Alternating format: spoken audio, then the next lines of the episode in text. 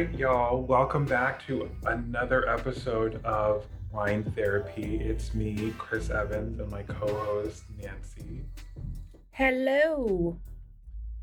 First of all, we have to start off the podcast with some very sad, not news at this point because it happened a couple of weeks ago, but the voice at the top of every one of our episodes of this podcast is the legendary Cloris Leachman from Spanglish. And we just lost her a few weeks ago.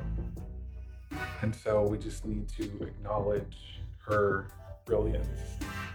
Yeah, legendary. I've my first exposure to her was Young Frankenstein when I was a little girl, and I always loved her after that. So whenever I would see her pop up in anything, I was always so excited. Like when she was randomly cast in Bad Santa.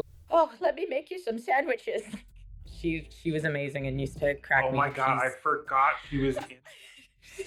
yeah, she's gonna be sorely missed. Yeah, Oh my- she's in now and needs to then be- too. That needs to be the next. Well, that needs to be a movie that we watch on our next like wine get together because I feel like I haven't seen it in a really long time and I forgot how fucking hilarious that movie is. Oh, I watch it every Christmas. I buy scotch or bourbon and I watch it like every Christmas Eve. Fucking Yeah. sin. But, but yeah, so we so you know cheer I don't know, so is cheers a an appropriate thing to say to someone who's dead? No. What's R.I.P. Queen. no, just yeah, we're pouring one out for Cloris Leachman, and Yes. um, if you don't know who she is, you're you've really missed out. So go and look up her filmography because she's fucking hilarious. And odds are that even if you think you don't know who she is, you're going to see a picture and you're going to go, oh my God, her? Okay, yeah. I remember her from this. She was in so many things. She had a very long television and film career. So, Yeah. and if you haven't seen anything, then you're uncultured swine and get that queue ready to be updated.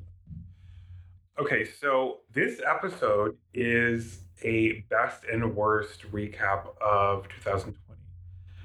So we're going to start with the best and work our way down to the worst so that we're properly buzzed for the worst of 2020.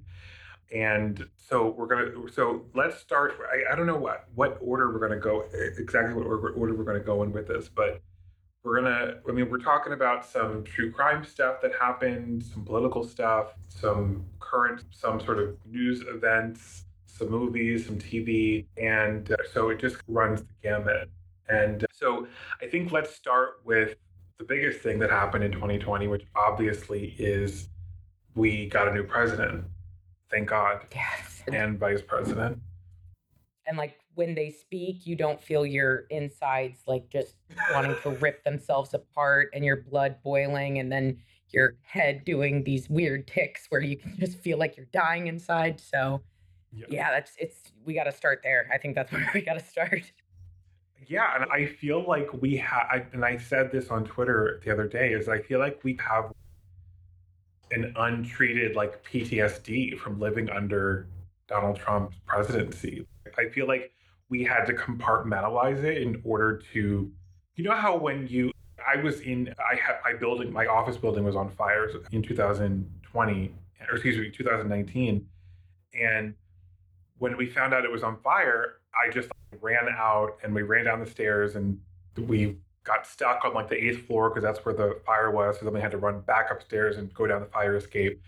And I was just totally in like survival mode. And it wasn't until I got out of the building and got to the other side of the street that I started hyperventilating and having an anxiety attack. And I think it's like one of those things where once you're in it, you have to not Fight or flight. Exactly. Yeah. And so you only are able to really process the trauma like after you're on the other side of it. Were you only able to process the trauma of the fire when you turned around and saw all the women and children you left in your wake that you shoved to get out of the building? well, we did have this. There was this girl who was an intern, and poor thing, she was like, the minute the alarm went off we had to get out, she started like freaking out and having a complete full panic attack. And my, luckily one of my coworkers was like with her and helping her like get down the stairs and everything but i was like girl move like we can deal with these feelings and you can be freaking out as you're running down the fire escape i need you to move because i don't no let's go girl there's smoke this is not a drill let's kick a leg up and get down those stairs and it was it was really scary too because it was actually like as we were going down the stairs, the debris from that floor was like coming out onto the fire escape oh. on top of her head. Oh yeah. no. no! But I was like, no, we need to get the hell down this fire escape. Anyway, you're a better woman than I am. I would have just thrown myself off the side of the building like this. This is it's my time. God told me to go. It's, I'm ready to go.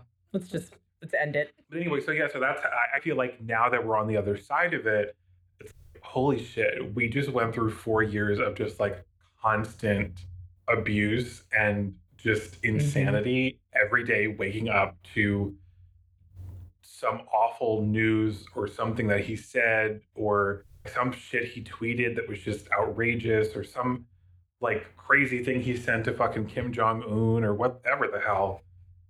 And it's just getting flashbacks from what's love got to do with it. Eat the cake, Anna Mae, eat the cake. I mean, it's it was just it was a lot. And well, I think the first time I felt that way was when Biden did an address during the Capitol riot, where he was like, I implore you, please tell these people. Like, I was like, oh my God, did you guys hear how many like $1 words he just used? Oh my God. And I feel hopeful and not sick. Oh, remember when presidents used to make you feel that way? Oh my God. So that was the first time I think the light bulb went off where I was like, good God, I don't have a flooded feeling of anxiety in my body when he when my president opened his mouth. This is amazing. What a time to be alive. Yeah. And, you know, obviously Kamala Harris is also the vice president. And, you know, she's the first non-white male to be vice president in history. And Love it. and it also seems like she's being treated by Biden basically as an equal. You know, she's from the stuff that they're putting out on social media and the stuff that he's saying, it seems like she's basically working hand in hand with him at every turn, which is, I mean, I guess every president handles uh, their relationship with the vice president differently. I feel that started with the George W. Bush era, where the dynamic of president and VP got like a drastic shift. But yeah, I, I definitely think presidencies prior to that, I think it was much more of a, like a joined effort. Hey, I'm going to do this big picture and you get in the details. And then you do this big picture and I'll get into the details. Like it was a more harmonious relationship, I feel. But I love, I have to say, whoever's running their social media, give give them a raise because they're doing really good, like heartfelt, wholesome, uplifting posts, and then also really informative. Don't believe the hype type posts and like here's what we're already getting done and like I so I yeah, whoever is running their social media, they deserve a raise. But yeah, yeah, I think their teamwork is so for as early as it is. I mean, it's February, and I feel like I can already count on two hands how many direct examples I have of something they spearheaded together, and I love that. That's how it should be. Yeah, there's also look. Let's be real. Biden is like a thousand and one years old. Okay. and you know so he you know has a certain degree of stamina that you would expect for somebody who's in that age bracket and hey he jogged to that podium during the inauguration trump could never very true and but it's all but it's just you want to feel like if something were to happen to him not necessarily that he would die but even just you know people that age have health problems sometimes and he may become mm-hmm. incapacitated mm-hmm. or you know who knows? And you know, you want to feel confident that the vice president is fully up to date on everything that's going on and can immediately jump in and keep things moving. Yeah, definitely. And speaking of Biden's virility, I don't know if you saw or that not the picture, but the video that came out the other day where because I guess his wife put for Valentine's Day like some heart statues or structures or something out on the lawn. And yeah, I so saw those. The two of them were out there just, I don't know, walking around. And I love were... their relationship. They yeah. love each other so much. Like, it's so nice to have a first couple back in the White House that it's so evident how much they love each other. I they're so adorable. Yeah. But the thing is that people were zooming in on the pictures, I mean on the video to look at Biden's like bulge in his jeans because I guess he was free balling.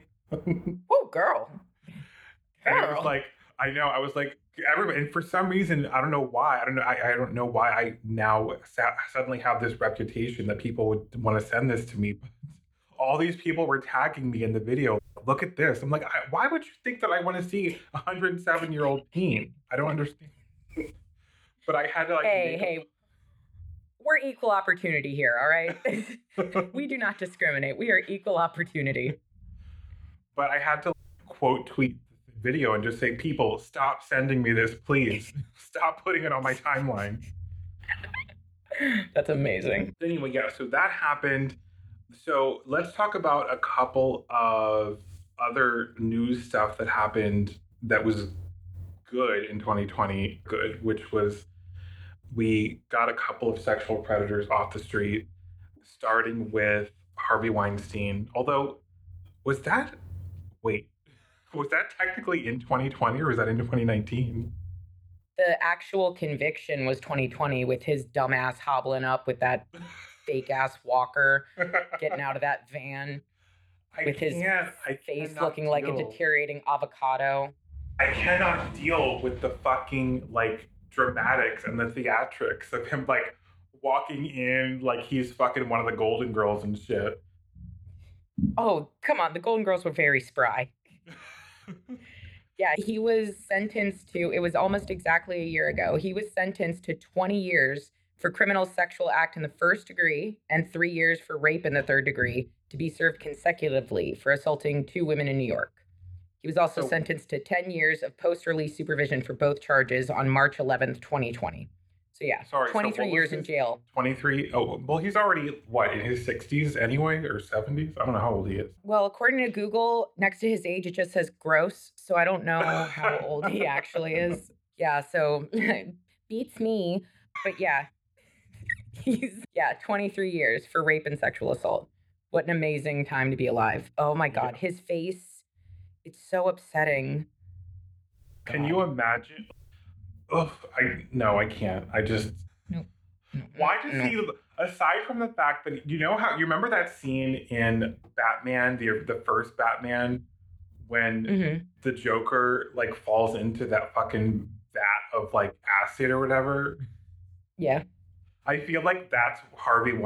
That's how Harvey Weinstein looks. Is like post that of acid. Like he stepped out, and that's what his fucking face looked. I just think of the line in Deadpool where it, he says it looks like an avocado. Your face looks like an avocado fucked a topographical map of Utah.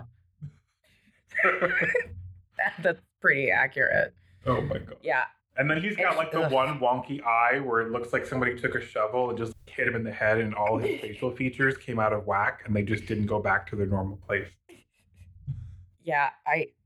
He's truly a confusing physical being, but I, just I, don't know. I deal think, with because I, I just googled and like all these pictures of him being like walked through the courtroom like he can't fucking use his own feet and shit. Like Bill Cosby when he was being all extra with like tripping and shit.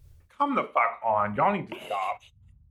well, that's what I love on Reddit. They had footage of him getting into the like Escalade or whatever big vehicle outside of the courthouse and full tilt the last three steps. The walker's off the ground. He's just walking normal. I'm sure I don't need to tell you this, but you know that that's like a, a famous tactic by like mobsters and stuff when they go when they get arrested and stuff. Is like they put on this whole theatrical production about how they're so weak and feeble when they go into court and shit to try to get lower sentences. Yeah, honey, you don't need to tell me that. I dragged you to that mob museum in Las Vegas. It's I I know everything there is to know about Italian mob history. Coming in with oxygen yeah, we went tanks we went to the mob museum in Las Vegas, and they have this really cool thing where they basically show you like these bodies, like dead bodies of real people who were killed by the mob or whatever, or somehow connected to to the mob, and you're supposed to you're supposed to analyze the body and give it an autopsy for you to figure out how they were killed. And I'm sitting there trying to like look at the fucking actual clues on the body and be like, okay, this person has a ligature around their neck, so they were killed by being choked with a rope. And she's like, well, I read this book from you know 1991 that talks about, and they said that this person was killed. Like, I'm like, girl, you're supposed to base it off of what's in the fucking autopsy. Hey, the chick that was down there was very impressed with the knowledge that I had. So give me a break. No, and it's also if you ever make your way out to Las Vegas, it's really awesome because the building that it's in was actually a former courthouse where some of these court cases were heard, like with Tony Spilotro and Frank Rosenthal and all of them during the skim in the 70s in Las Vegas at the Stardust. So it's very interesting. Highly recommend if anybody wants more book recommendations, because I have about 12 books on the mob in Las Vegas. So just at me at Twitter and I'll give it to you. I had so I had a really weird dream. I just remember that I had a dream like last week that you were banned from Twitter. I mean, I did say the R word about for the Washington football team in the last episode. I forgot that they changed the name and I said the old name. So maybe that's common. Someone's going to listen and I'm going to get canceled. Yeah. And I was like, shit, we're going to have to go back in the old podcast episodes and change and not tell them, I mean, tell them a different handle. Only reason why I would get banned from Twitter is if I posted like a selfie, they'd be like, ma'am, that is cruel and unusual punishment. Please, I'm eating lunch. This is disgusting. And I'd be like, okay, that's fair. That's fair. But so Harvey Weinstein was not the only sexual predator that got taken down in 2020. There was also Jeffrey Epstein and his partner in crime, Ghislaine Maxwell. Which did you watch the Netflix docu series about them? Oh, I sure did. Oh, it was God. Uh, very disturbing. The disgraced financier Jeffrey Epstein is dead Did he kill himself? Was he killed? There was something happening here that was bigger than just Jeffrey Epstein. He was known as this Gatsby like figure of mystery. He was stunningly rich. He had a $20 million house, his own private island in the Caribbean. He has a nickname, the Pedophile Island. In 2005, the Palm Beach Police Department received reports of young women going to and from his residence. There was an ever revolving door of girls. Who else was underage? Oh, those girls brought other girls too. It's a train, and it goes on and on. This case would put him in prison the rest of his life Have you ever solicited a minor for prostitution? I'm going to invoke my Fifth Amendment right.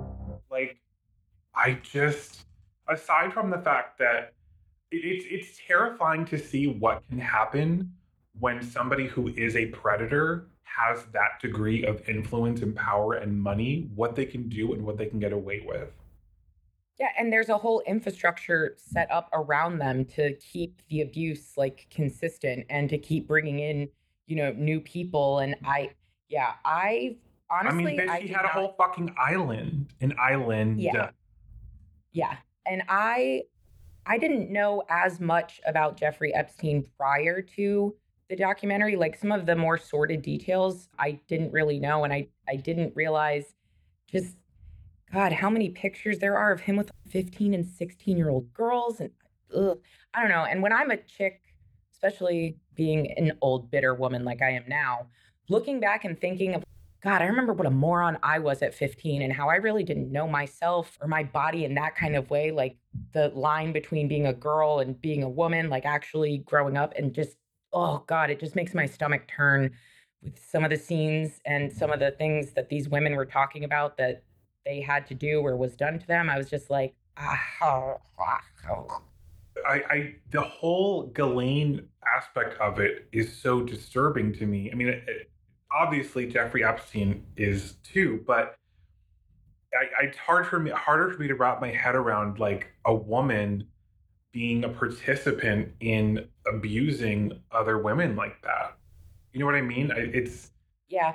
it's Yeah. hard- like I read yesterday about not yesterday, but a couple days ago about this guy in Malta who literally was I guess he had two brothers that were gay and he was terrified his son was going to be gay too and so his son who was 7 years old he like forced he found a couple of prostitutes and forced them female prostitutes to Stop.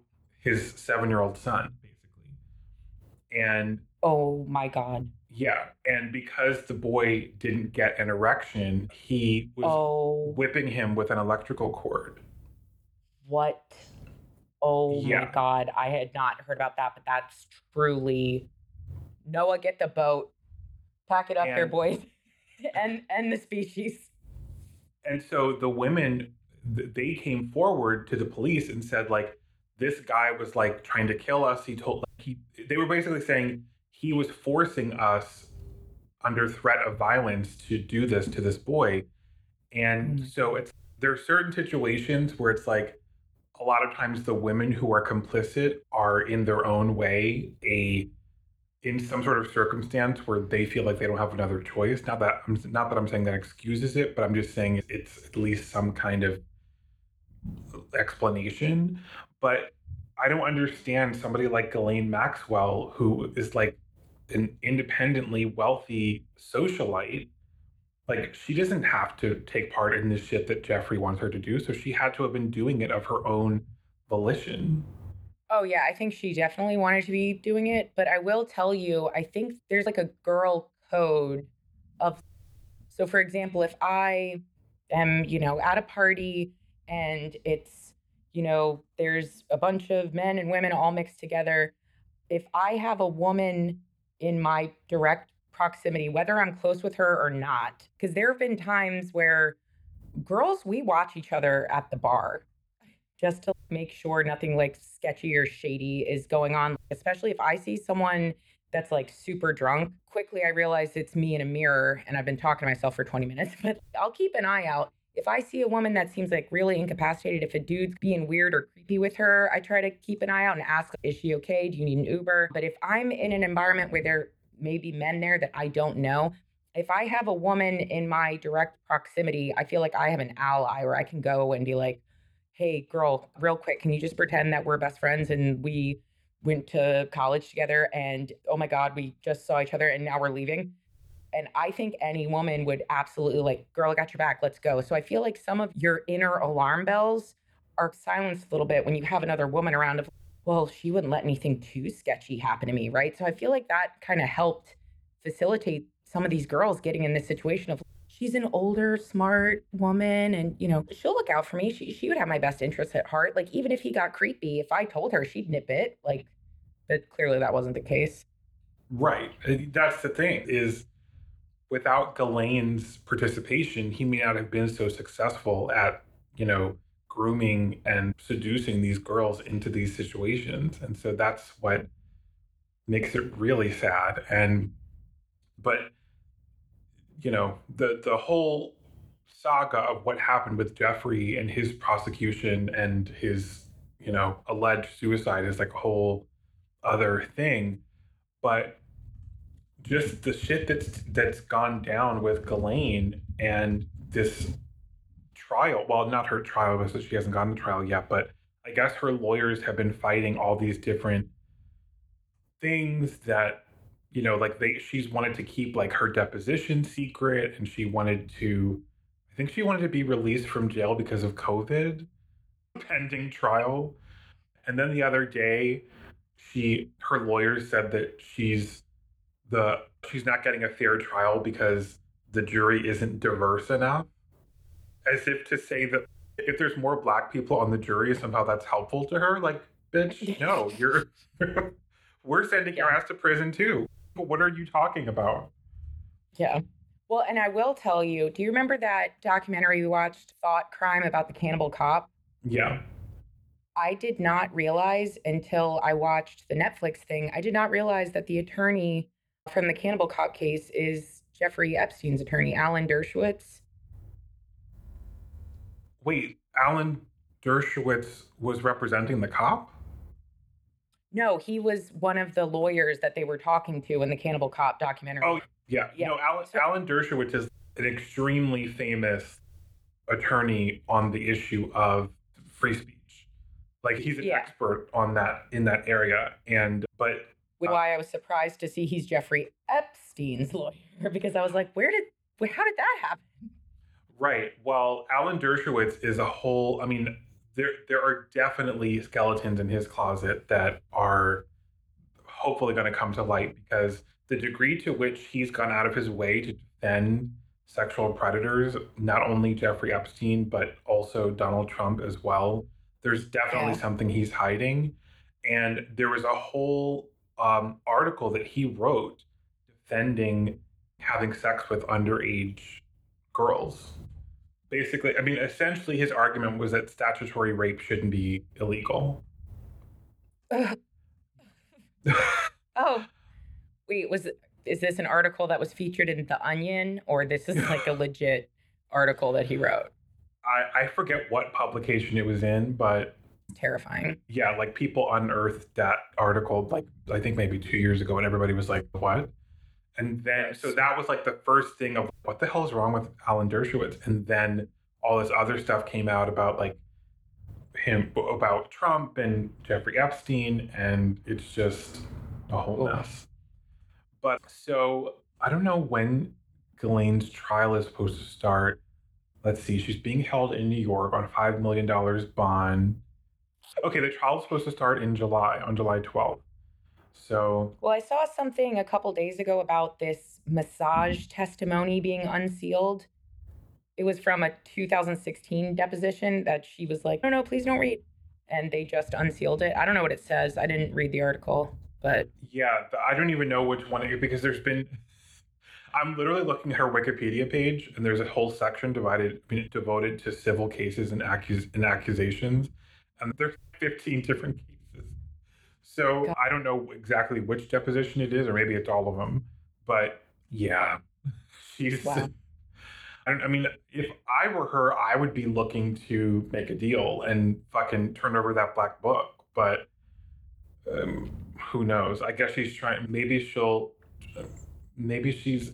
I mean, she both she and Jeffrey Epstein are probably narcissists, and so she's probably not even able to wrap her head around the fact that she's going to prison. Like she's probably in her head thinking that she'll be able to slither her way out of it. Who knows? But her trial starts in July and it's supposed to be a two week trial, so that'll be interesting to see. But honestly, you know, with everything that's been going on, I I don't have a lot of faith in the justice system as it pertains to white people. So I Fair.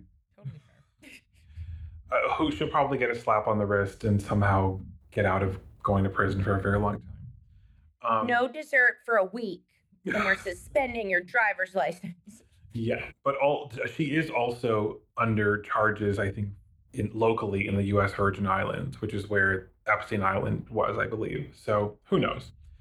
But anyway, so It's a lot of shots on goal, so something might stick. Okay, so moving on from one sexual predator to another. Well, actually, this is the second that we're discussing. So now we're moving on to the third. Tiger King. Do you remember? Do you remember? It's almost a year ago now when we were first told, all right, guys, we're going in our two week quarantine. We're going to flatten the curve. And we all thought that was really going to be it. It was just going to be the two week quarantine. That is how I found Tiger King. So I have a weird nostalgia for the beginning of the pandemic because that's when I found Tiger King and that's what everyone was talking about. This was such a complete, unexpected whirlwind and such a gem.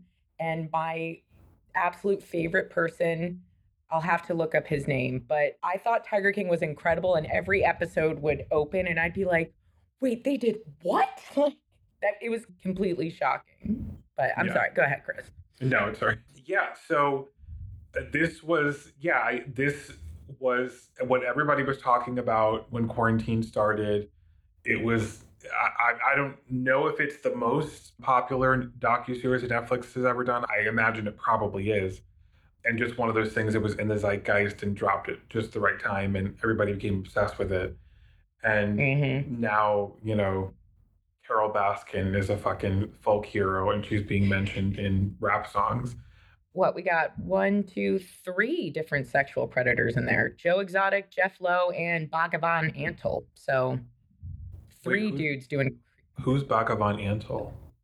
Girl, are you kidding? He's the one that has the shit in South Carolina near Myrtle Beach, and he they had his one like former employee there who was talking about how all of the like main women performers pretty much they all he just has a harem of women. They each have their own house. They all sleep with him.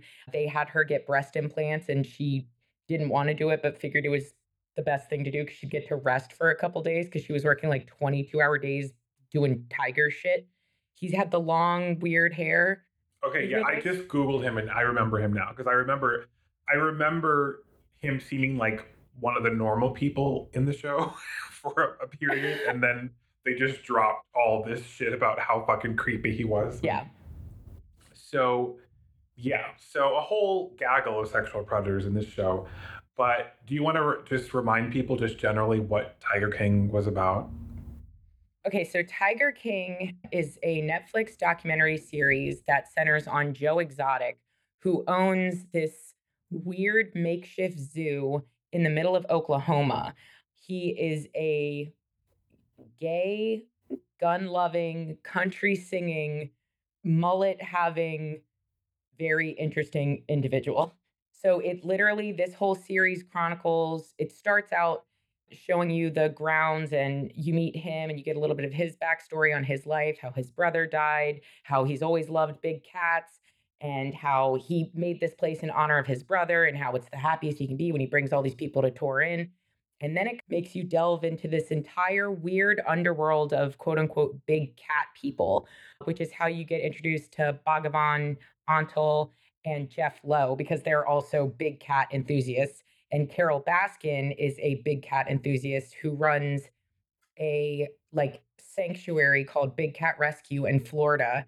And this very weird small subset of society, they all just took turns bashing on each other. So it chronicles that entire community and a alleged death plot for Carole Baskin. And then it unwraps all of her weird, shitty history. That's probably the most succinct way I can do it. Yeah. And Joe uh, Exotic has this like harangue of young men around him that are supposedly straight that he, you know, has as his boyfriends. And He marries them. did he marry the first one too? Yeah, they had a three way wedding where they all wore pink shirts.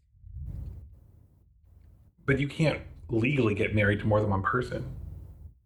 Well, there was a wedding ceremony. I don't know if it's a legal marriage to all of them, but and also it's Oklahoma, so they get tornadoes and shit. It's weird out there, so who knows?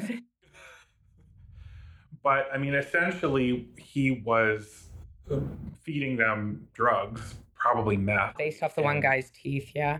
Yeah, I think I didn't watch it, but they had a update special, and I think he showed up with his teeth with like new teeth. So Yep, I watched um, it. He does have new teeth, and they look great.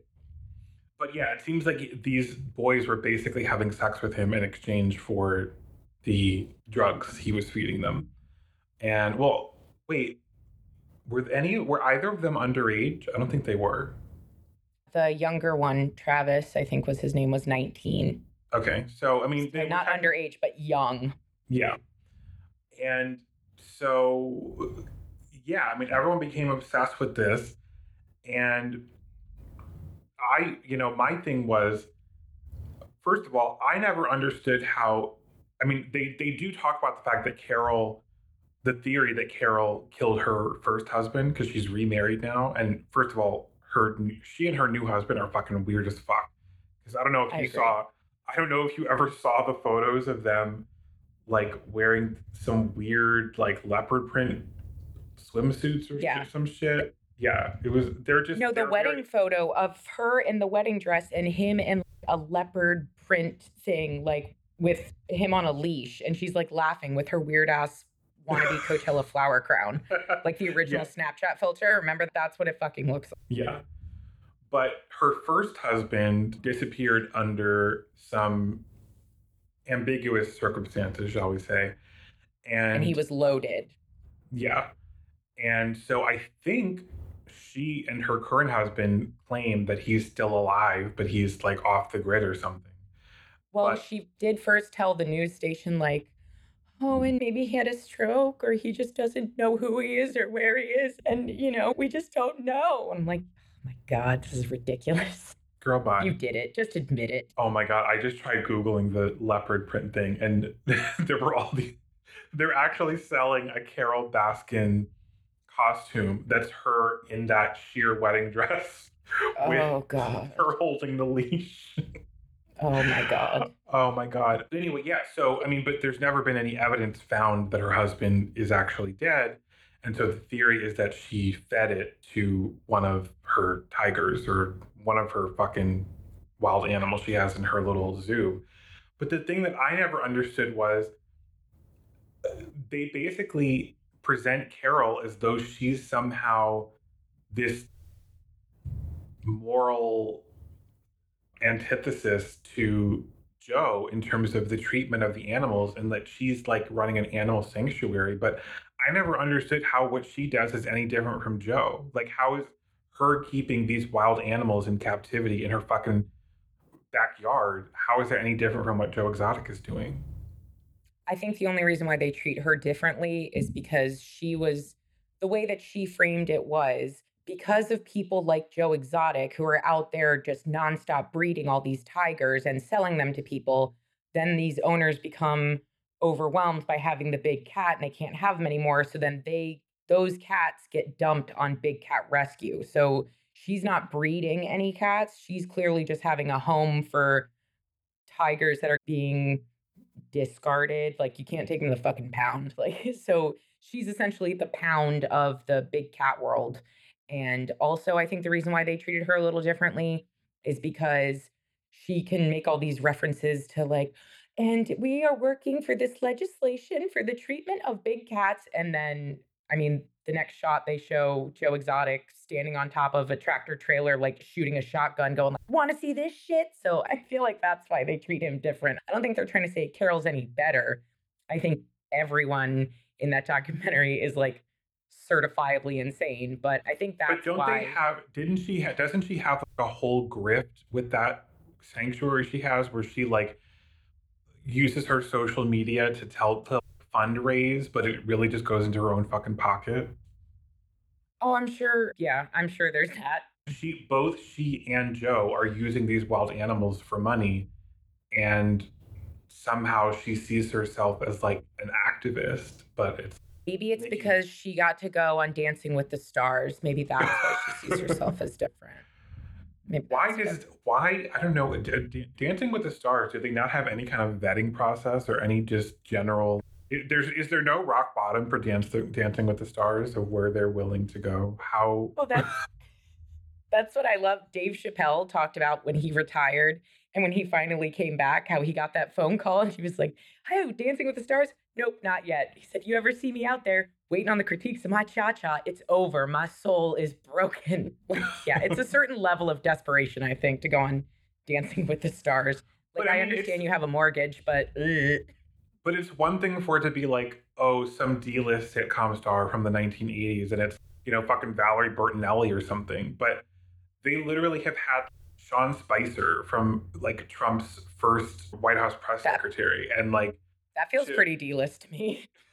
no, but but I'm saying like in terms of the like bottom of the barrel, like this is someone who was working on behalf of a like corrupt criminal administrator. Like who's next? O.J. Simpson and fucking like Casey Anthony. So hear me out though. Hear me out.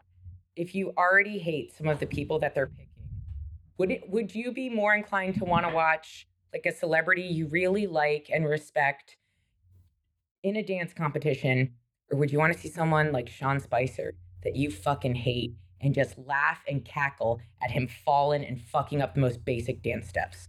That's I better don't- TV, I think. Watching the people I hate. I I don't know. I'm not able to find the humor in it because to me, it's just these are people who are just trying to extend their 15 minutes. And now that they're banished basically from the world of politics, now it's like, okay, I got to find some other way to make money. And so, Yeah, like, but these people but it's really not- cringe. it's really cringe, which means I, it's I hilarious. I'm, I'm, I guess I'm just not, I'm not a cringe watcher. I don't know. Uh, well, appeal- no, Chris, we've been friends for how many years? You're very much a cringe watcher. You've been watching me be cringy in action for a million years now. Well, yeah, but that's I have no choice. Love you too, bitch. I'm stuck with you. So, yeah. So, uh, but the other thing about Joe Exotic is he's. Uh, They tell you in the show that he's like serious, that he's a Republican, and he's. I don't know if he. I can't remember if he mentioned Trump specifically, if he's a Trump supporter or voted for Trump. But I guess from what I remember, he was trying to portray himself as somewhat of a libertarian, if I remember. Like he's a, he was running as a I think as a Republican, but he was trying to be one of those like I just want the government to stay out of people's business Republicans. And But- uh, I love my guns. Don't take them away. Right. But obviously, there's a lot of stuff that came out about him after the show was over and came out that he was this like virulent racist. And even the filmmakers of the show admitted that he was. And they were asked why they didn't show it. And they're like, well, we didn't think it was relevant to the story. Oh my god, I did not know that. Yes, I'll send you. I'll send you the um, interview. But it, they, yeah, they were asked by I think Vulture or New York Magazine or somebody, like, "Hey, there's all these." They asked the filmmakers, "Was there footage on the cutting room floor of him saying things that were racist?" And they said yes. And they said, "Why did you Ugh. include it?" And they were like, "Well, it just w- did. It didn't really come up as as part of the relevant Oh. part." Okay. Um, Wow. yeah. But, and then, you know, he was like all, licking Trump's ass to try to get him to pardon him. And of course, it, Yeah, I did read. I did read that they had a limo parked like a couple blocks from the jail because Joe Exotic was just so convinced he was going to get pardoned at the last second by Trump, and then it never happened. Sorry, girl. Better luck next time. Off to prison. so that's Tiger King. Netflix has been having some really good true crime series. Like, Yes. Like, yes. Um, I mean, I'm, I'm sure a lot of people watched the Unsolved Mysteries thing that came out, that there's a reboot. And so they, they came out with that. They had the the Night Stalker. the Night Stalker one, yeah, but that was in that was this year. Sorry, I thought we were just naming the Netflix doing good shit. But one of the ones that came out last year that didn't get as much attention as Tiger King, but in my opinion it should have, is I Don't Fuck completely. with Don't Fuck with Cats. Which Mhm. I don't even remember how I ended up deciding to watch it. I think I only watched it because Netflix sent me an email saying like we think you would like this. And I was like, Mhm. why would Netflix think that I would want to watch some fucking show about cats? Or like, I mean, I have a cat, but I, I've never watched any kind of like nature program or anything on there. So I was like, what? Why would Netflix recommend this to me? And so then when I started, when I read the description, I was like, oh, this is actually like a true crime series. It just has like a weird title. And So the that's cover art was weird. When it first came out on Netflix, the cover art was like a weird series of like internet emojis. It, it wasn't clear when you just looked at like the poster art for it what it was actually about. And then I realized right after I watched it, it changed and it showed like the close up on like Body Movin's eyes looking at the laptop. But yeah, the, yes. it did not look like a oh here's a true crime thing here's a thing with real people like it it was very odd cover art when it first came out on netflix because i watched it i think it was the second day it was out because every time i opened netflix it would just pop up like don't fuck with cats and i was like okay i get that you want me to watch a thing netflix but i'm already like in the middle of something so give me a second and i'll come back. And then i started it it was the second day it was out and i binged it all in one day. Yeah. So I think I tried to watch it all in one day, but I, I had started it like at night. So it was one of those things where it was like 2 a.m. and my eyes were burning, and I was like, I have to go to bed. But so, do you want to give people a sort of a synopsis of generally what Don't Fuck with Cats is about? Yeah, so Don't Fuck with Cats. It follows two like internet sleuths, John Green and Body Movin'. Every time I, I see anything I don't know why her sleuths. fucking screen name makes me laugh so fucking hard, but it's so it's a ref her. So John, wait, but John Green's name isn't really John Green either, right? That that's like his. Yeah, no, it's aliases for both of them. Okay, yeah. So so there are two. Sorry to, to jump into Nancy's synopsis, but th- there are two like internet people who use handles online to do their web sleuthing, and John On Green, Facebook primarily. Yeah. And so John Green is the main guy, and then the woman who is also the main person in it. I forget what her real name is, but she goes by Body Movin', as in from the what the Beastie, Beastie Boys, Boys. song. Yeah. Yep. And I think she spells it like B A U D I M O V A N or something like that. So I- don't know. Just for some- for some fucking reason, every time I read or hear Body Movin', it just cracks me the fuck up. But sorry. Anyway, please continue. Body moving. Uh, I think about, it's also. um, I think part of it is because she's she's such.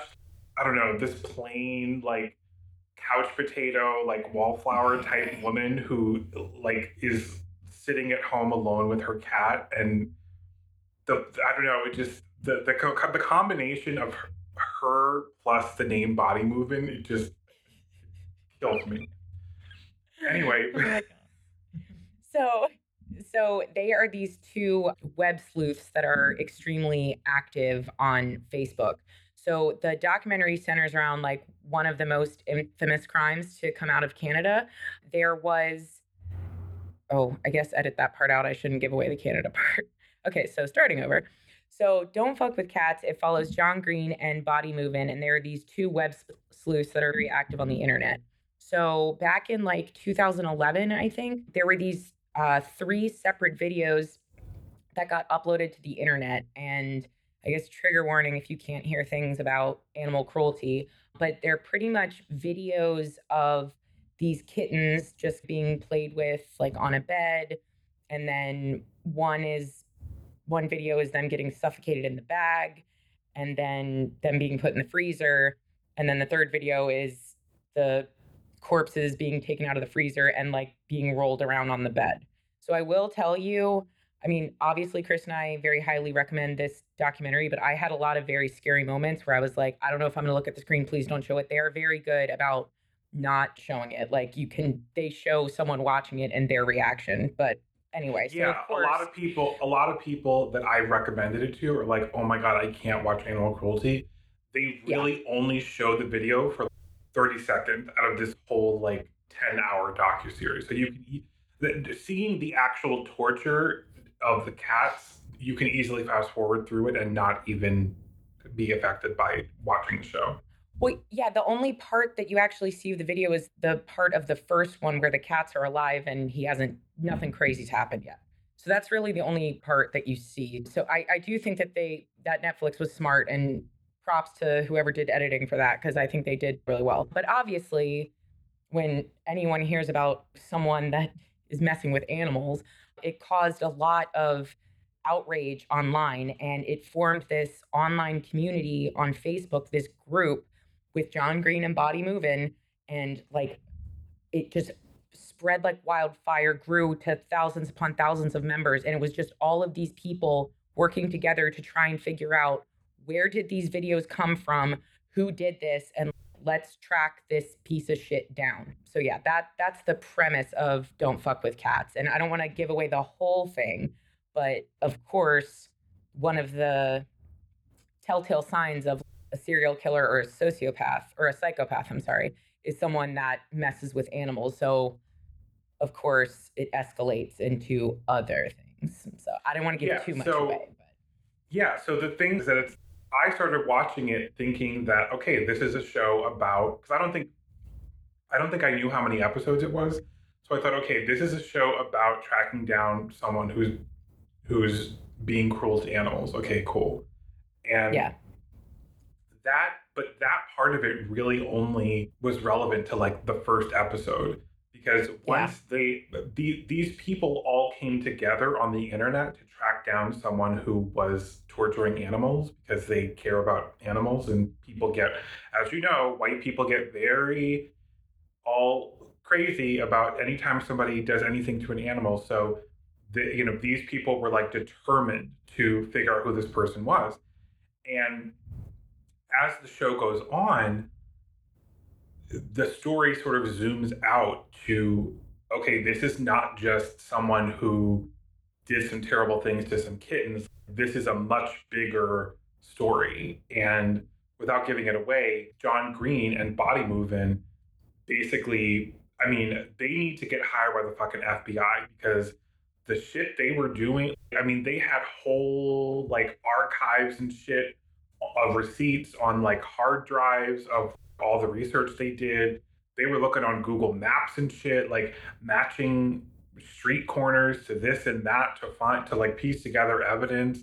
I mean, it was uh, it it's it was a marvel just to watch the level of dedication and ingenuity that they used to locate this person because Well, and like one of my favorite lines in it is when Body Movin', they're trying to just narrow down where in the world is this person even located. So she they get a lead on where this person is at and she has a quote where she's I just spent 16 hours looking at Lithuanian doorknobs. Like they went into that much detail cuz in the video you don't see you don't see that many descript things in the room. You can see a doorknob, you can see like a pack of cigarettes, I think you can see an electrical outlet. Like, it, so it's it is insane the small amount of data they had to go off of to determine not only who is this person, but before we can even figure that out, we have to narrow down where is this person. So it's it is insane. I don't know why the FBI hasn't hired them. I yeah. I mean, Chris, I think you have some body moving tendencies with all your receipts on Twitter. Oh my gosh, no, uh, absolutely not. All I do is just fucking do a search on Twitter of people's usernames and take screenshots and shit. They, I mean, the, the work that they did, they had to actually like, like one of, like you were saying, they, so they looked, they basically, they were working off these videos that didn't show the person's face. I think it just showed maybe their hand and Yeah, hands and Um, like uh, arms of a sweatshirt. Yeah. And so they had to work off the clues in that video to determine, first off, where the person was when they recorded it. And then I think, well, what they used like the outlet, the electrical outlet they saw. And No, it was the um, it was the packaging of the cigarettes. So for anyone that's not a smoker, so I'm a very heavy cigarette smoker and every state in the United States that you go to has certain things on the cigarettes. If I buy cigarettes in New York, it looks different than when I buy them in California. Same thing goes for other countries. What cigarette brands are available, number one, and what kind of packaging they have. So, for example, Australia has like really big smoking kills with like pictures of like cancerous lungs and shit. And, you know, Canada has certain stuff, the UK has certain stuff. Only certain cigarette brands are available, you know, in all of those countries. So there's a pack of cigarettes that is visible on the screen. And that is how they narrowed down exactly what country he was in. Yeah. But then there wasn't there something where there was something else that they saw in the video where they like tracked down all the manufacturers of The vacuum cleaner. item? Yeah. And I mean it was just like this is goes beyond just like doing a search. I mean they this had to take like man hours of literally sitting there and doing like actual research to narrow down this shit. And I mean, God bless them for not having any other, and not having a life or any other hobbies. That they were Well- able to dedicate all their time to this. And that's But- what blows my mind because they could easily like go work for a private investigator firm, but this is purely just this is my hobby. this I enjoy spending my time doing this. Yeah, but it's next level. And uh, if I ever go missing, Chris, it's your responsibility to get body moving and John Green on the case. well, that's why I mean I, I feel like I mean don't go, don't really Google this show before you watch it because it's going to spoil everything. Yeah. They ultimately do end up finding the person, or Mhm. well, yeah, and there's so much more to the story and so many other layers than just the torture of these cats. But but I just pulled up my Netflix. So it's only three episodes, but it's really good. I highly recommend doing it. It's not like a super long series where it's going to suck up a bunch of your time. It's three episodes, really good. So definitely one of the best true crime things I saw out of 2020. Oh, but that's what I was going to say. That so I, even though th- this story is finished, like they found the person, but I wanted to see like a second season with just fucking body movement and John Green like solving some other crime because Well, I will tell I- you, I mean, I thousand percent am here for that. I have all the time in the world to watch that. But I will tell you, all the 2021 stuff, true crime stuff that I have enjoyed that has come out of Netflix, all of them have said the same thing from the creators of Don't Fuck with Cats, Mm, yeah, which, which is what makes me go, ooh, okay. If even at a first blush I didn't think I was into it, I'm definitely going to watch it. So, Richard Ramirez one was don't fuck with Yep. cat people. yep, Wow. It sure was. And I loved that. I loved that series. But no, I want can we it doesn't even have to be a second season of Don't Fuck with Cats. Can we just get John Green and Body Movin' their own like recurring show on the ID channel or A&E after Marsha Cross's show and it can just be them like how about they just find shitty cyber bullies from middle schools and high schools and then show up at their house and beat the shit out of them like something like that. I would totally I would love to watch them just hunt people down. I Yeah. love them. I'm surprised that they haven't started like a podcast. Well, I did read an interview after because that show did it was a sleeper. It was out for a week or two and then it really blew up and was, you know, at the top of the, you know, trending today in the United States. So Body Movin' did talk in an interview about how she deleted her social media for a while after the show came out.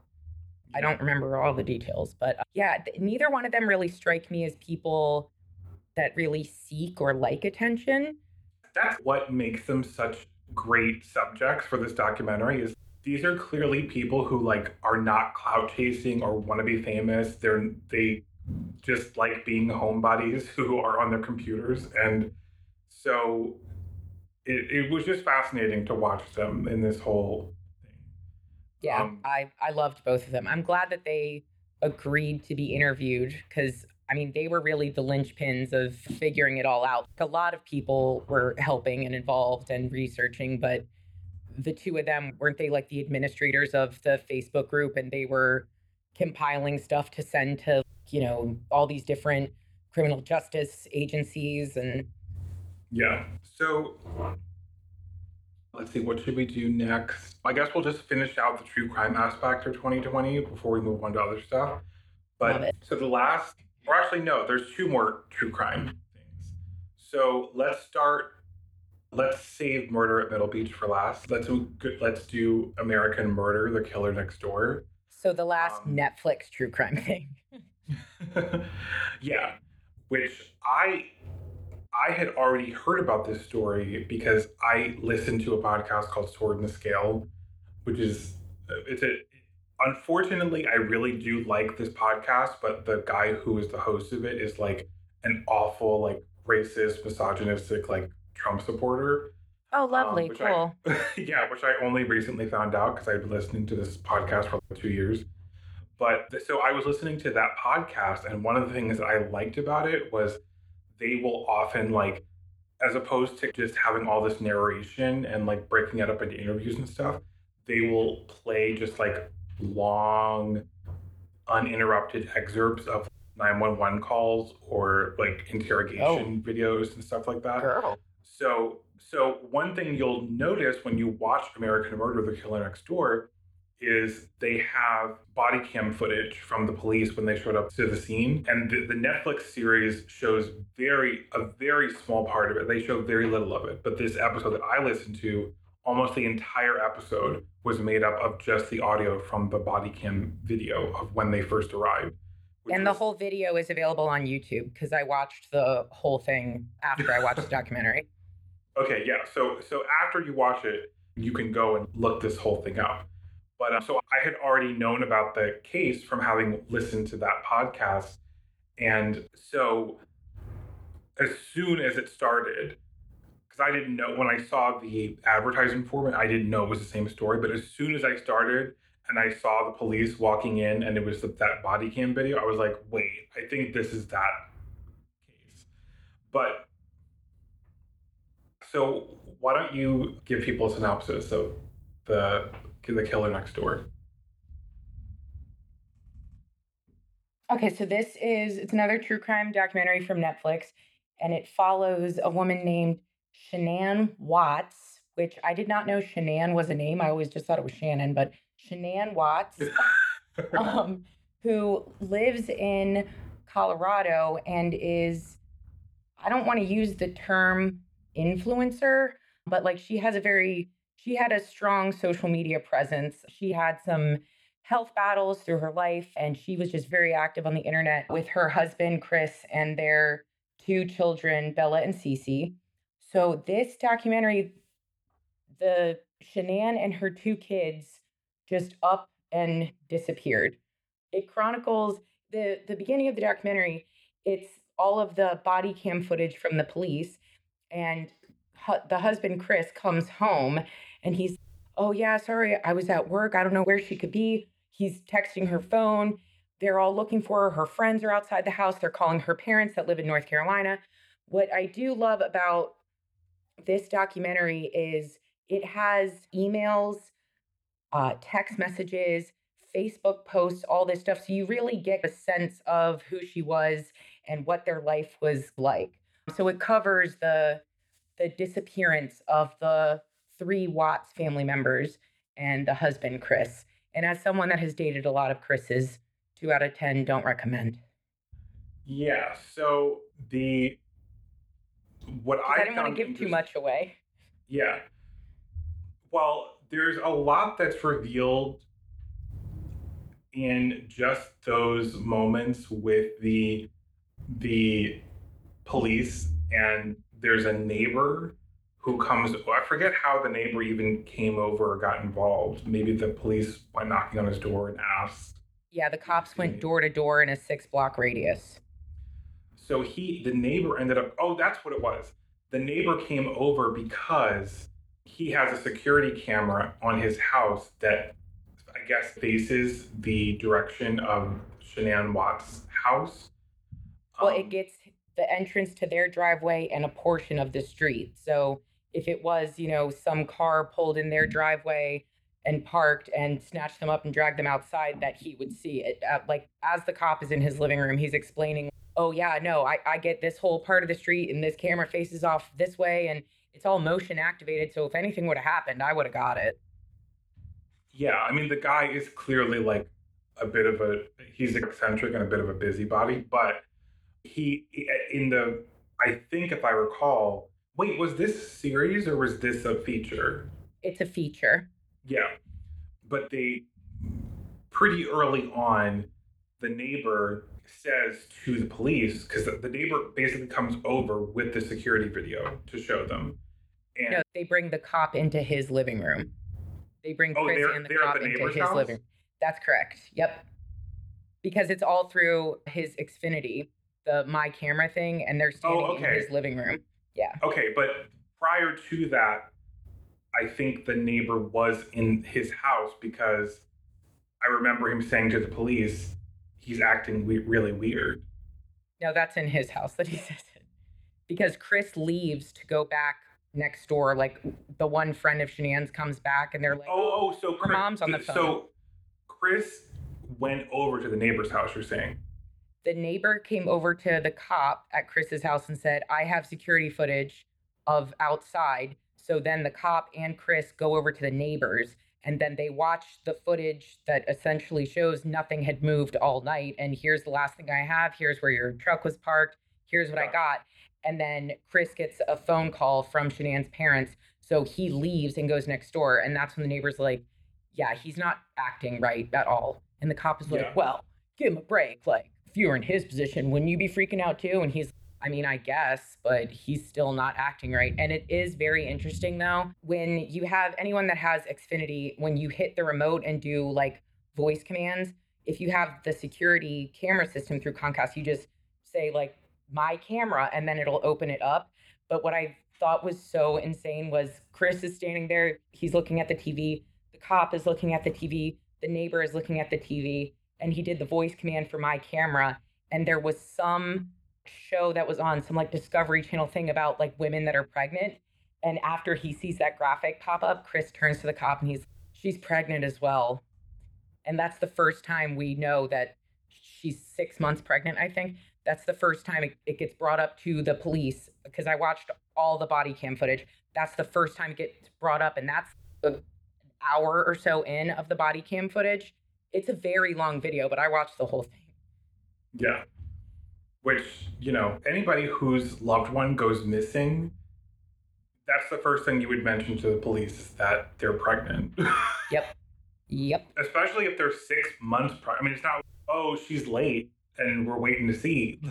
no, this Yeah. is, there is like a viable baby inside her womb. And Well, now I'm wondering was it six months? Maybe six weeks, 16 weeks? Uh, I just, Oh. Let me Google it. well, How pregnant was she when she got t- taken? but yeah, so that that show, I mean that that movie came out last year. That's another, and that was that one also done by the Don't Fuck with Cats people. That I don't know, I don't but this one, uh, yeah, I don't think it was either. But I can say this is another one where it just kept popping up in my recommendations, and I was just kind of like, hmm, American Murder, The Family Next Door. This is gonna be some like inbreeder shit or something. Uh, I don't know if I'm into it. And then when I started it, I do, and I'm sure when people, if anyone that's listening has not seen it before, when I got to the end of this documentary, I was like, okay, I vaguely remember this in the news. So you might think I have no idea anything about this story, but then when you get to the end, you're like, oh, I remember that happening. But yeah, I slept on this one for a long time. I actually didn't watch this one until I want to say it was like October of last year. It came out September 30th, but I waited a while before I watched it. And then, of course, the memes that came out were, of course, top shelf. So Yeah. Well, that's the other thing about Joe Exotic, or Tiger King rather, was like just the memes were all over the place, and so I Yeah. think that's part of what made everybody watch it. Is just the the and the viral TikToks and yeah, Yeah. there was a lot of stuff that came out. I will say my favorite guy in Tiger King was when the interviewer was like, "And how many wives does Doc Antle have?" He just goes, "I don't give a fuck." this guy. All right. So, moving on to what was my favorite true crime thing of 2020, which is an HBO Max original series called Murder at Middle Beach. Now, I forget how many episodes there were, maybe eight, ten, I forget exactly. But it's one of those things where I like regretted started starting to watch it before all the episodes came out because it was so fucking painful waiting week to week. Essentially, what made it so good was it was one of those stories where you watch the first episode, Don't Fuck with Cats was, where you watch the first episode thinking, like, okay, this is what the story is. And I finished the first episode thinking, okay, well, isn't that isn't that it? Isn't that like how do we have another eight episodes of this or whatever? But after that first episode, you realize there's so much more to the story than you thought. And so essentially, I for, I forget where the story took place. Where is Middle Beach? Madison, Connecticut. So okay, right, it's, yes. it's a four-part documentary series. There, or I'm sorry, did you want me to give a summation of what it is? Sure. Okay, so it's four part uh, series that's on uh, HBO, and it's from first time filmmaker Madison Hamburg. So it's literally an entire documentary about the murder of his mother and just the overall case of her very brutal murder in 2010 on March 3rd in Madison, Connecticut, which is a ritzy upper middle class type of area. So it it goes through different relationships he has with different family members, his mother's relationship with those family members and it's literally him just going through and interviewing all the people that were, you know, in the peripheral of this really horrible crime and the crime was still unsolved. So you're spending each episode getting more information about other people that were in his mother's life and things that she was involved in that he didn't necessarily know about when he was a kid because I believe she was murdered when he was 16. So it's very interesting to to watch him do an investigative dig on the murder of his own mother. It, I was very good. I yeah, I also regretted because uh, of course I got a text message where Chris was like, "Holy shit, have you started Murder on Middle Beach?" And I was like, "No, not yet. I was going to start it next week." And then I made the same mistake of immediately watching it and then having to wait a week to finish it. Yeah, well, you had quite a bit of trouble getting to the first fucking episode to begin with because you were like, yeah, you were watching something, and like twenty minutes went by, and you were you were like you started asking me you, you the comments you were sending to me or texting to me. I was like, what the fuck is she talking about? And you you sent me like a screenshot of your television, and I'm like, Nancy, what the fuck are you watching? This is not Murder at Middle So remember when we were talking about American Murder and knowing what Xfinity does when you talk into it? That's how I got situation. All I said was Murder on Middle Beach, and I even took a picture and sent it to you where it said exactly that at the bottom. But yeah, I spent about 20 minutes watching some weird thing about a British family going to a farm and then a woman having a like psychotic breakdown in a bathroom. So that was like 20, 25 minutes until then I literally went into my HBO Max app on my phone and was like, "Oh yeah, this does this this is what he was talking about. Let me just stream that to my to my TV now." And I was like, "Yeah, oh, I don't know what was going sense. on." Because it literally yeah, was. Um, I think you showed me. I think you showed me like the actual description, and and it, it was yeah. the, the, the both the title and the description were of Murder Middle Beach, but whatever the fuck your screen was your system was showing you was something else. Yep. But, so I just um, did it through my phone. But yeah, I kept and also here's the thing, because I'm sure listeners have caught on to this shit by now, how often you love to troll me with stuff. So I was like, he's just fucking with me. This is what I'm supposed to be watching. And he's just pretending that I don't know. And then were, I was like, haha, whatever. And you were like, no, girl, seriously, I don't know what the fuck that is. And then when I looked on my phone, I was like, oh, okay, yeah, he was not trolling me. It's actually something else. But yeah. Yeah. But so uh, basically, it, you know, they walk you through the crime scene, and you have the Madison has, I believe, three aunts, or is it two? No, three. I think it's two. Well, I think there were three because I think there were two who were like heavily featured in the documentary, and then there was one other one who like they didn't really talk to, like disassociated herself from the family. I think if I re- remember, or not just disassociated herself from the family, but from the other two aunts.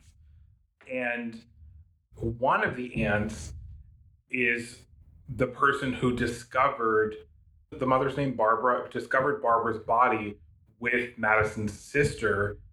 And so they walk you through, well, we got out the car and this is what we saw on the lawn. And then we were like, what's going on? And we saw her purse sitting out and we you know, I lifted up the cushion and I saw blood on it. You know, they walk you through the whole thing. And so basically, the first episode uh, essentially leads you to believe that the ex husband, so Madison's father, is the obvious and really only suspect because they were going through, they had a tumultuous marriage. The father had some shady business dealings he was very controlling, um, had like anger issues, and they were going through a very tumultuous divorce at the time. And I believe what they stated in the first episode was that day when she was murdered, she was supposed to appear in court opposite him to talk about, you know, to have some sort of hearing or ruling It was on back child support. Yes. And and so I don't know exactly what the father's finances are. There was something that happened with the company that he had or worked for where Well, um, he he was he- pushed out because of some shady dealings he'd had and lost that job. And Yeah, he was the CEO of his company and he was fired from being CEO because of some like tax law type violation things of shady shuffling around of money. So he went from being like a big shot CEO of a major company to like a consultant. Yeah. But I think he somehow he ended up suing that company that removed him and getting some type of sizable settlement from them. I forget what it was, but I believe it was in the seven figures. So I don't even think that the back child support was an issue of he didn't have the money. I think it was like he it was one of those things where you're so angry in the midst of a divorce that you're so petty and like toxic that you don't even want the person to get one fucking penny. And it's just like i think he was he's he was narcissistic enough to just want to punish her rather than oh i don't want to give her money. But so so you that's how you come away from the first episode is thinking like okay the father is the clear suspect and the next all the rest of the episodes are going to be us following them trying to hunt him down or make the case against him or whatever. And there's even a in that first episode a i think it, it's in the first episode where the son sets up um, a meeting at a coffee shop or a bar or something with the dad. That is that in the first episode?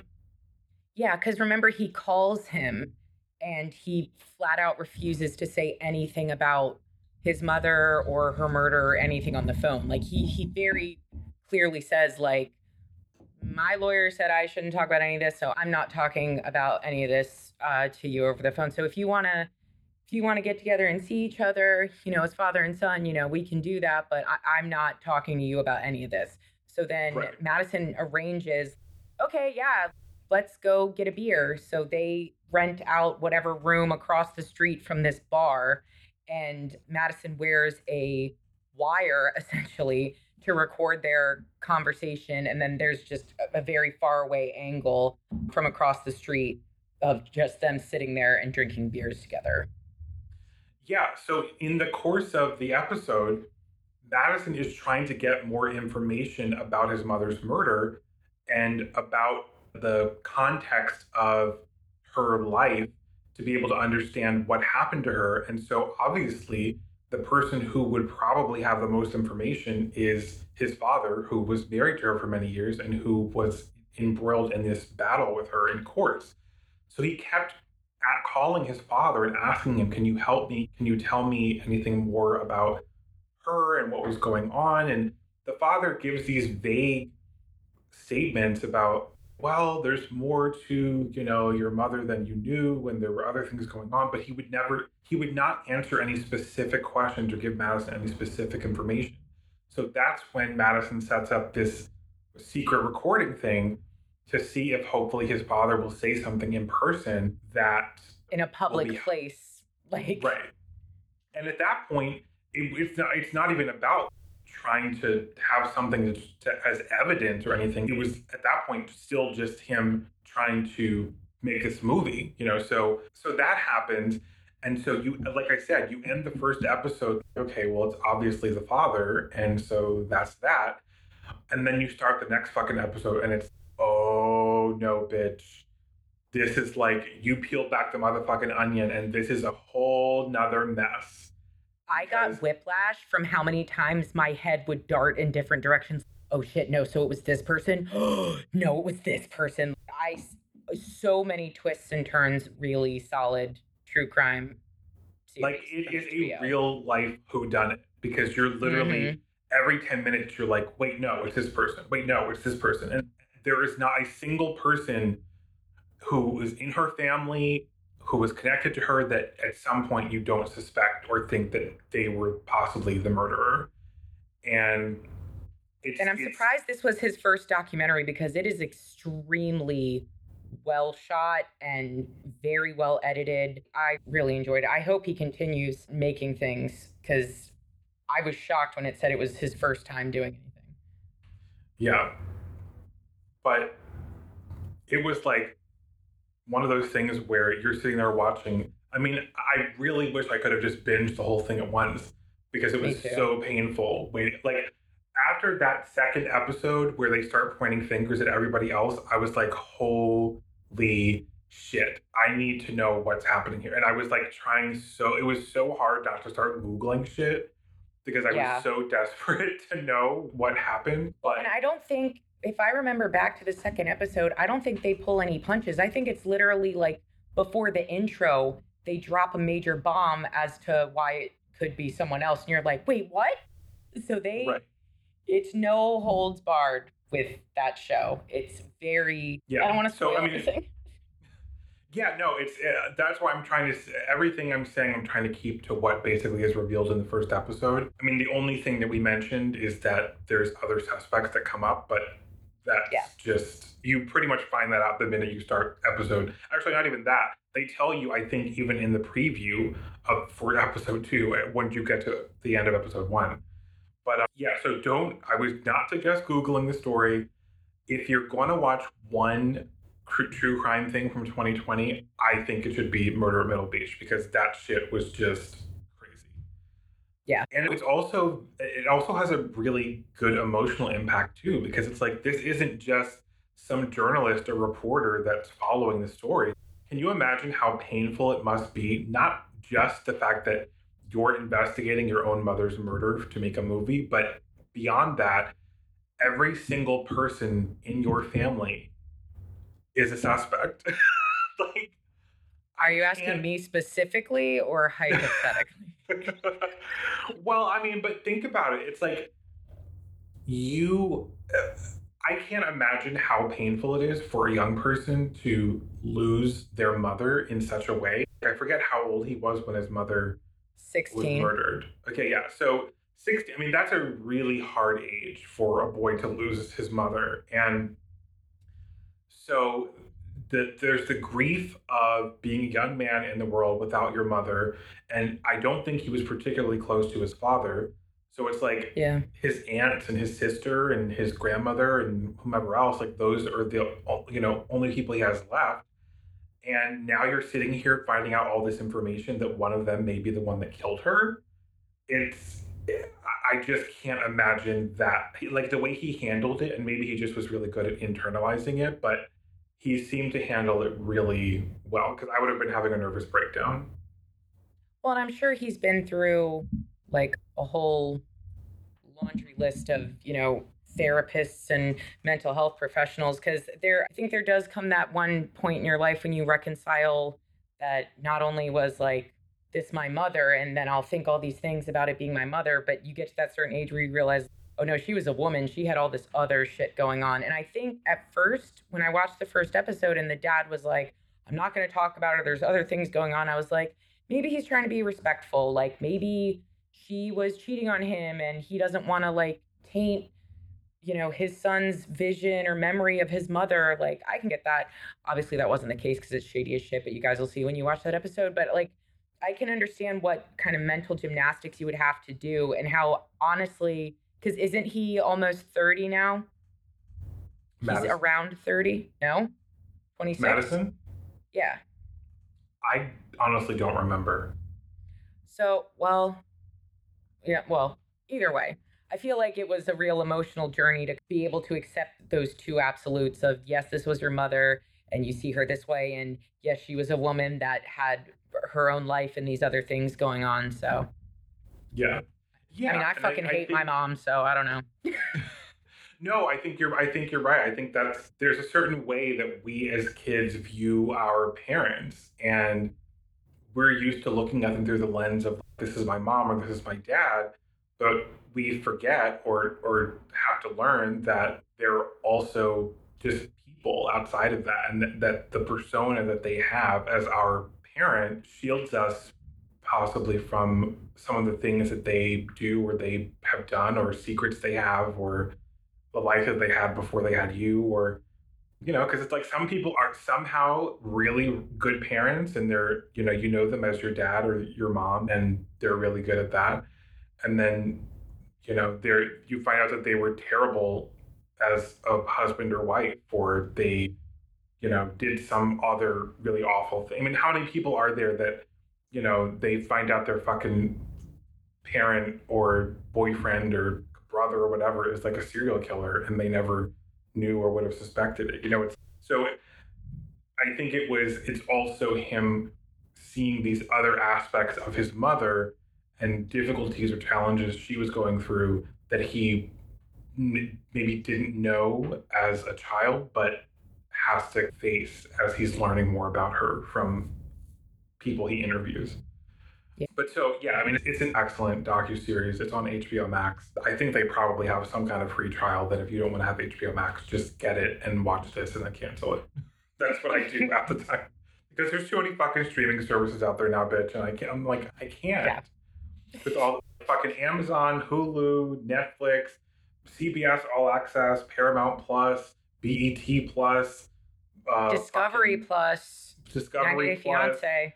Yep. Peak Peacock, uh, like, uh, bitch, no. now, so now I'm at like, now you got me at like $150 a month with all these fucking streaming services. Bitch, that's why I left cable. and now Girl, come come back over to cable. I pay less than that, and I just have cable. Come back to the side. But that's the thing. It's like, how did we get that? And that now it's in order for people to watch it, they have to have all these damn services that equal what you would have had when you with cable. But anyway, Well, I still have Um, cable, and I, every time a new service gets trotted out, I get told because I have cable that I have a free account. So, Well, actually, yeah, that's a probably good better to go There- back to cable. because I have good point, Peacock, though, I have Discovery are some of Plus. these- yeah, some of these streaming services are they're making themselves available to people who have cable packages. I forget which. There was there's a maybe it's Disney Plus, but there's some other streaming service that recently launched that I know people are saying they they get it with their cable packages. I think it is Disney Plus, but I know Peacock. for sure. that's what it is. It's Peacock. Yeah. it's Peacock. Yeah. Yeah, Peacock and HBO Max came with because I already had a cable subscription. So I just got an email from my cable provider being like, "Oh my god, guess what? You're welcome." And I was like, "Oh, cool." Yeah. I mean, I I feel like they're going to do a fucking bait and switch though, where it's like, okay, here it is. Here we're going to get you hooked on our series for free, and then suddenly we're going to rip that shit from Comcast, and then you'll have to pay. But So then you just call and you say that your cable bill is too expensive and you can't really afford it anymore, so you want to cancel your whole service, and then they give you six months free.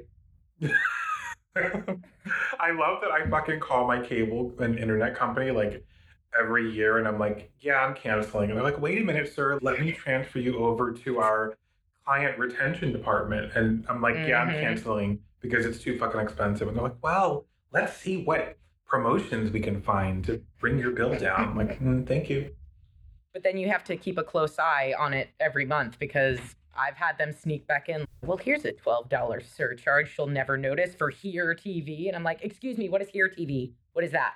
I, I don't have Right. it. Remove it. But see, I have I use this service called Truebill, which I started using because they keep track of your recurring charges. So it helped with I needed because I'm like, you know how you just sign up for shit and you forget that you're signed up for it? Yes, So- all the time. Yeah. So it like gave me a list of all of my charges that were recurring, and I was like, wait, I thought I canceled this shit. So I canceled like all this recurring shit I didn't want to have. But what one of the things that the Truebill app does is it tells you when any of your bills go up. So Oh, nice. yeah, so they literally send you they would send you a notification say, "Hey, your Spectrum bill was $15 higher than last month or whatever the fuck." I think the Um, fuck not, you trick ass bitch. but so so yeah so as far as two, 2020 goes so there were some really great movies that came out. There were some great tv shows.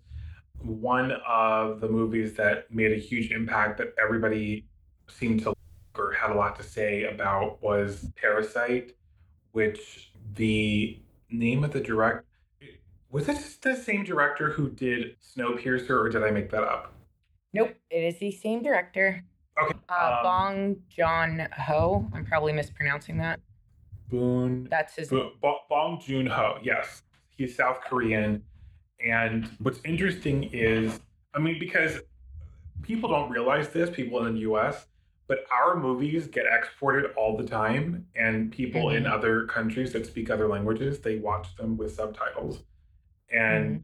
so there could be, I mean, American movies are released there as like mainstream films, whereas like here in the US, foreign films are basically considered like art house films. You know, you would see yeah. them basically, you know, at a small theater or something, or maybe in the big cities, they're out for one weekend and then they're suddenly they're on demand or whatever. But this movie, I feel like superseded the label of a foreign film. And it was very successful, obviously got a bunch of Academy Awards.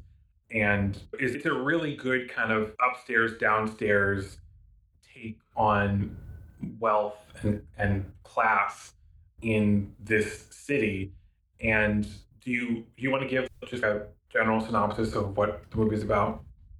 Yeah, so it opens up with this family. It's a brother, sister, mother, father that live in this very tiny, cramped apartment where they're literally they're just leeching off of the neighbor's Wi-Fi and stuff like that. The way that they make their money is, you know, folding pizza boxes for this place down the street or, you know, delivering packages and stuff like that. So it's very clear that the whole family is in, you know, dire straits financially.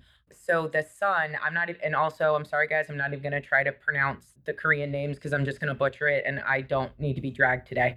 Um, so the son uh, is good friends with this guy who is a translator slash tutor for the very wealthy family that has this teenage daughter and a younger son. So the friend says, Hey, I'm going off to university. You should take my gig with this family. It'll be really good money. They'll pay you really well. Like, just go for it. And then, you know, when I come back, I'll take it back over and it'll be all good. So slowly, as this guy starts working with the daughter and sniffing out the all the different type of service people they have in their immediate realm and starts suggesting other people in his family to take up these other positions they're looking for. Oh, we're looking for an art tutor for our young son. And he's, oh shit, well, do I got a person for you? And ends up suggesting his sister until they're all just in, completely entangled in all these weird lies and cover stories and stuff. It's a great movie. It's beautifully shot. And my favorite part about it was because it is a, kind of a long movie. It's so good, and there's so many things that happen in it where I just kept thinking, there's a lot of movie left, and I still can't figure out exactly where this story is going, but I am having a really fun ride right now. Yeah. And I and feel I was, like. Go ahead.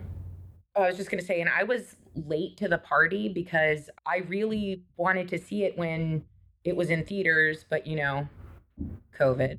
And for whatever reason, it was not available to, because I don't illegally download movies because I don't know how. But all the places where you can normally rent it, like through my cable service or through like iTunes and all this stuff, it didn't have anything to rent. It just had to buy. And it was like, buy it for $25. And I was like, well, I'm not going to roll the dice, but it is now streaming right now. It is on Hulu. So if you have Hulu, go there and watch that. But yeah, I literally just got to see it probably like right before Christmas when it first hit on Hulu. Yeah, I think it is. It's yeah, definitely on Hulu right now.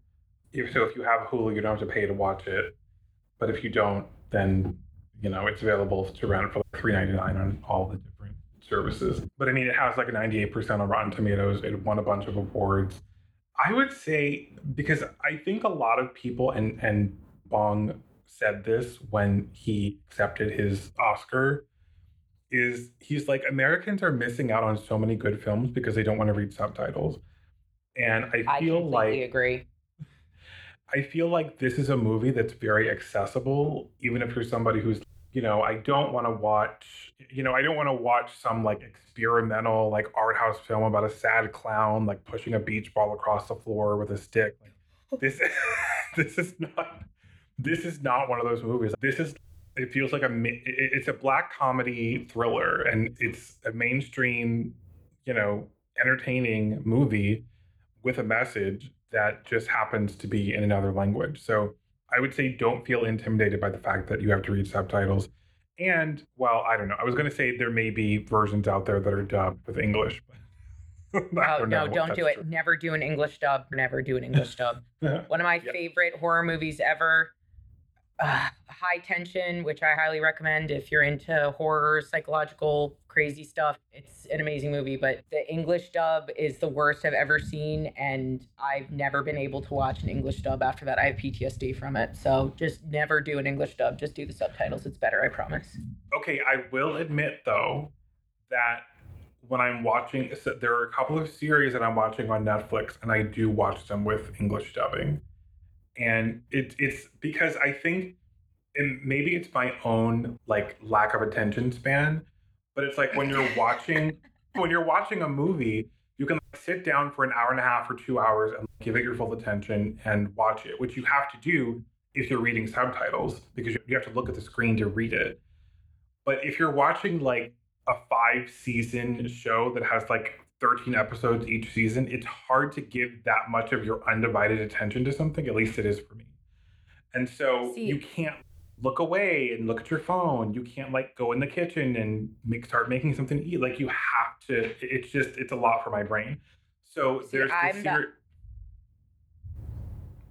so I'm the opposite. If I watch something with English dubbing, I get distracted about how the lips do not match the audio, and then that my brain. "Ah!" So that I just then I get too distracted, and I'm like, I didn't hear. It.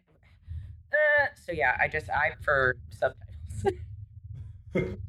But yeah, I've been watching. There's a, I think it's a Spanish series called Elite on Netflix. That's like a version of like Gossip Girl that I've been watching with English dubbing. But it's the dubbing is really bad, and it's also I watch because I watch everything, whether it's an uh, an American show or otherwise. I watch everything with subtitles.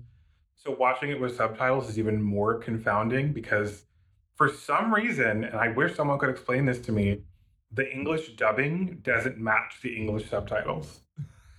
and so it's and so they- clearly have like different they're working off of different translations. I mean, the general meaning of a sentence is the same, but the actual words are different. So it's it's just it's but anyway, so yeah, check out Parasite and the other big kind of well, it's quite it's, it was a for- farewell really from a show that has been on for quite some time but it's like one of the, it's one of those shows like Breaking Bad that wasn't that popular when it first came out, but then once it got on Netflix, people started watching it, and it just grew mm-hmm. into this big thing. But Schitt's Creek. So Schitt's Creek, it's a comedy series. It was on a channel called Pop TV, which I think is a Canadian thing. Well, certainly Schitt's Creek is a Canadian series, but I don't know. Or no, Pop TV I think is an American network, but Schitt's Creek is made or was made in Canada. But I think they that's just the network that happened to be airing on here. But uh, basically, the concept of Schitt's Creek is it's this family. Uh, stars Eugene Levy and Catherine O'Hara, who you know is just My favorite. a legend. Yeah, they're the parents of this family, and they're very rich and like very rich and have you know raised their kids in this super ritzy fancy lifestyle so there are two kids who are i think in their 20s or maybe david might be slightly older um yeah, David's they- 34 and Alexis is 29. Okay, yeah. So they're, you know, just spoiled rich kids, basically. And so you start the first episode really not liking these people because they're so, yeah, vapid and just materialistic and just totally out of sync with just reality. And I forget what exactly the crime was, but Eugene Levy's character gets like they bring charges against him for something and they freeze all of his assets and they like take everything. They seize like everything from their house. So they they end up having no house no furniture no possessions no jewelry no money nothing. Just like absolutely nothing. And i forget how he finds out about it. Do you remember but but basically they find out that they that eugene levy's character the one thing that he has that was not seized by the feds is he owns like some weird ass shitty like podunk town called Schitt's Creek in the middle of nowhere. shit spelled because he bought the town as a he bought the town as a joke for David's birthday. Yeah, so the very first episode opens with literally this maid walking down this grand staircase in a mansion and opening the door and she just goes immigration and they go revenue Mrs. Rose, there's someone here from the government. And then it shows them like storming the house. So Eugene Levy's business partner handled all of his finances, and it's revealed that he didn't pay taxes for like years and years. So they seize pretty much everything, and they flat out, the FBI or the, sorry, the IRS flat out says to him, so we took all this stuff, it's been seized, but this is the one thing you have left because we don't really see any value in it. And this can be somewhere where you can just hang tight for a while until you land back on your feet. And David and Alexis are so confused because they're like, why wouldn't you just Photoshop the deed? Like, you actually bought a town. That's absolutely ridiculous. So then it transitions to them moving to this very small, low population in the sticks town, and they start living in a motel. That's their new digs. And that's where the show starts. That's season one. Yeah. Yeah. And so there's all these kind of wacky characters in the town, like Stevie works at the front desk, who's, you know, Daria esque, you know, Yeah. very dry and, you know, Sarcastic. sardonic. Yeah. Yeah. And she ends up becoming friendly with David. And then there's like a cute vet. Well, wait, does she start off with the vet or is No, she no, starts it off with the- Mutt. With Mutt. Right. I've, so, I've watched this series like 30 times now. So I can answer any questions. yeah. So so then yeah, Alexis finds some like lumberjack-ish guy who is who she falls for, who like lives in a shed, and It's a barn, um, not a shed. what? It's a barn, not a shed. Oh, girl, bye. Barn shed, whatever the fuck. What the fuck is the difference? Size, square footage. Please, I've seen some really big sheds. Don't they have she sheds? She by Sheree. no, like when I, I was looking up stuff for what to do with my backyard, and they were like, "We can make man caves for you or she sheds." And I was like, "Oh, Oh, didn't know God.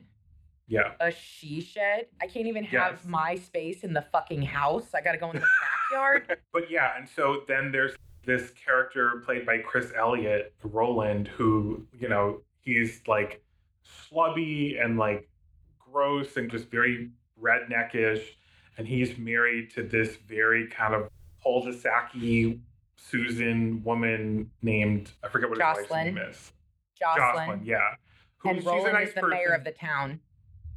Sorry, yes, uh, yeah. So Roland is the mayor of Schitt's Creek, and so he's the one who like, in, he meets Eugene Levy to like introduce him to the town and show him around and, and all that stuff. And it's one of those things where it's, I avoided it for so long because number one, I'm not a comedy person. I don't generally watch comedies. I like dramas. I like suspense. I like thriller. I like stuff that's really like and part of it i think is my attention span because i just i need something that's going to grip me really hard to where i will i'm compelled to watch the next episode. So i generally just don't i generally don't watch comedies but i i think it was like i needed something to help me to, to watch when i went to bed that was not so didn't make my brain work so hard. And also living under the Trump era, something that was just light and just be a bit of escapism. So I was like, let me just start watching this and see what happens. Because everybody keeps fucking talking about it. And it doesn't seem like it'll be up my alley, but we'll see. And I just, it took a couple of episodes for me to get into it, but then I was like, now I'm fucking invested with these stupid ass white people and what's going to happen to them in this town in Schitt's Creek. Because even though you like hate them in the first episode or two or three, seeing them have to be humbled as to live among the commoners and have literally nothing to their name in this town is just enjoyable to watch and to see their evolution as they I don't know I don't know how I would describe it but as the show goes on you see their character development as people. So it's not one of those shows that's just you know here's a here's 25 minutes of watching just jokes that like some stand-up writer did in in you know the writer's room. Like there's actually like a character development that you go on with them and watch like the journey of them going from riches to rags to you know trying to find a new normal. Well, and the final season came out in 2020, and I can tell you it's a really beautiful character arc for pretty much every single character on the show. I I had heard about Schitt's Creek, and I love Eugene Levy, and I love Catherine O'Hara, and I just had never. It was never a priority to me. It was sitting in the backlog, and then during quarantine, and it was actually, I guess it was over the summer, last summer. I just started it and I binged the whole series in a week. And then I don't remember exactly when, but I know shortly thereafter the final season came out and I binged that in a day. It's a really great show. It has a lot of really good quotes and it's not like they're so wacky. Here's their trademark line. Like it's not like that. It is it's got a lot of heart and it's really beautiful and I I just really want to be it. friends with David. Me too. Me I just too, became like obsessed with him and his sweaters.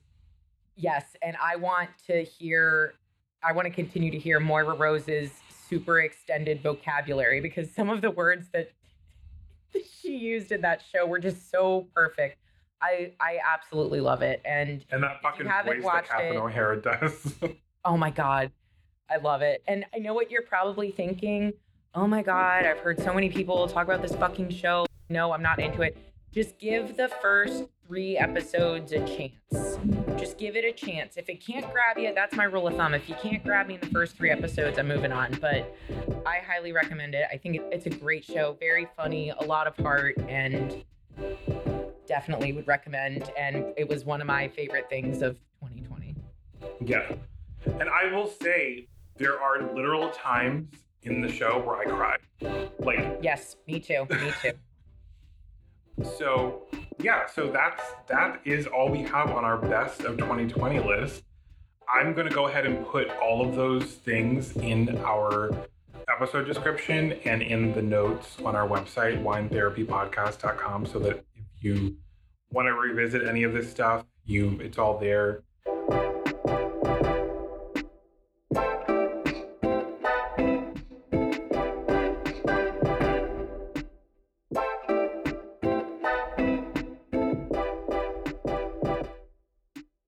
Guys, this was the first part of our two part episode for the best and worst of 2020. If you want to hear us revisit the year's worst events for news, pop culture, and all of the shenanigans of the year, check out the next episode in your feed now.